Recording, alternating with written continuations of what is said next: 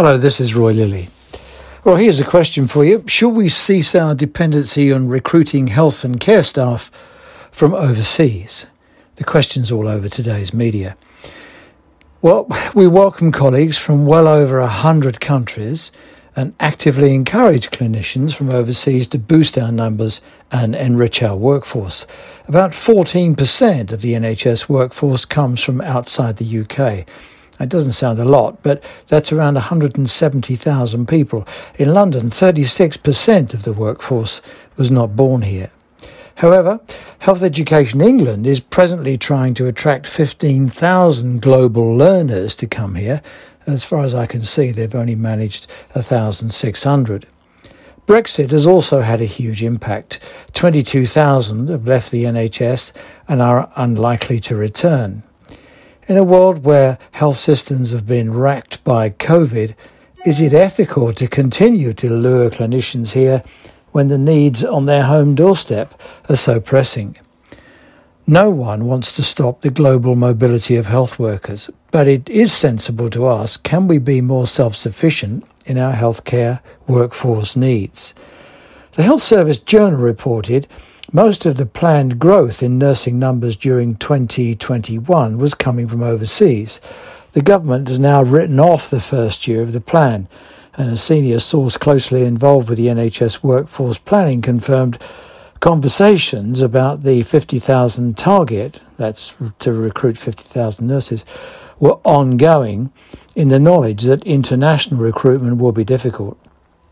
Dido Harding, Baroness Harding, hoping to replace Simon Stevens as NHS boss, is all over the papers and reported as thinking we should try and reduce our dependency, put other front running candidates in the same spotlight, and they'd surely agree. Dr. Mark Britnell has written a book warning about the global healthcare workforce mess. He knows what we should do, and it's probably more of our uh, growing our own. Sir Jim Mackey, uh, Trust boss, will have learned from his time as the leader of NHSI, workforce is imploding. Helping ourselves will be on his agenda. Simon Stevens' deputy, Amanda Pritchard, of all of them will know this is something we have to try. Can we? It'd be good to probably understand the size of the task. How many vacancies do we have? We're short of 40,000 nurses. Well, that's a familiar trope, but is it correct? Well, before COVID, the RCN did a round robin of trusts asking them how many vacancies they had. Now, only 47% replied, and somehow the figure of 40,000 vacancies was conjured. Is it accurate? Don't know. The NHS estimates vacancies by the number of job adverts, but one advert for a nurse might disguise the fact that a trust has 20 gaps to fill. We do know in 2020, the NHS spent 6.2 billion on agency and bank staff, which is bonkers. Is there any reason to believe we could sort this mess out? Well, here's the good news for today. In 2019, there were 54,225 applications to become a nurse. Here's the bad news. We only accepted 30,390. 25,000 people turned away were they all stupid, criminals, unemployable? I don't believe 25,000 people inspired to join the world's leading healthcare brand can't be found a job, training, or a career to help ameliorate the nearly 100,000 vacancies we know we have, never mind the ones we've no way of counting.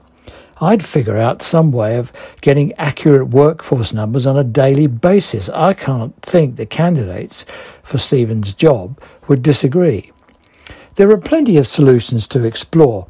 Between 20, uh, 2004 and 2014, 2004 2014, the US managed to turn a prospective gap of almost 1 million registered nurses by 2020 to a projected surplus of 340,000 homegrown registered nurses by 2025, mainly through financial incentives.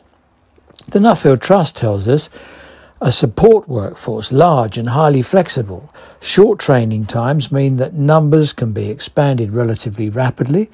There's good evidence that support workers can provide quality, patient focused care as well as reduce the workload of more highly qualified staff.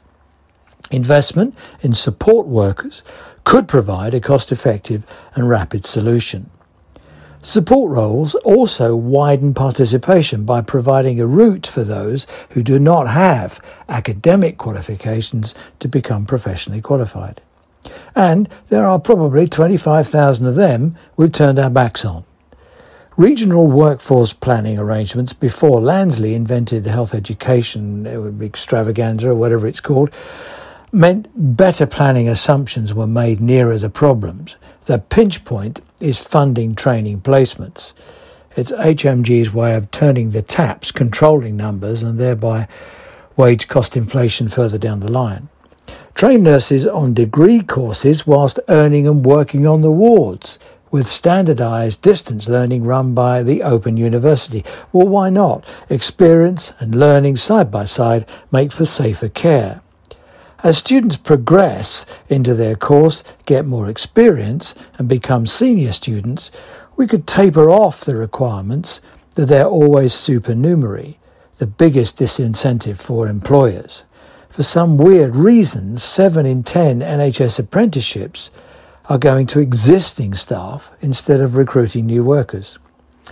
However averse to change the establishment might be, the sad truth is there's nothing we're doing now that will solve the problem for the future. In his book, Britnell warns there's a global shortfall of 18 million health workers.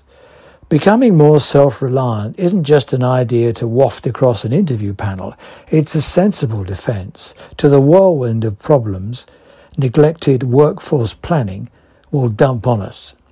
Thanks for listening, and I hope to be talking to you again soon. Bye bye now.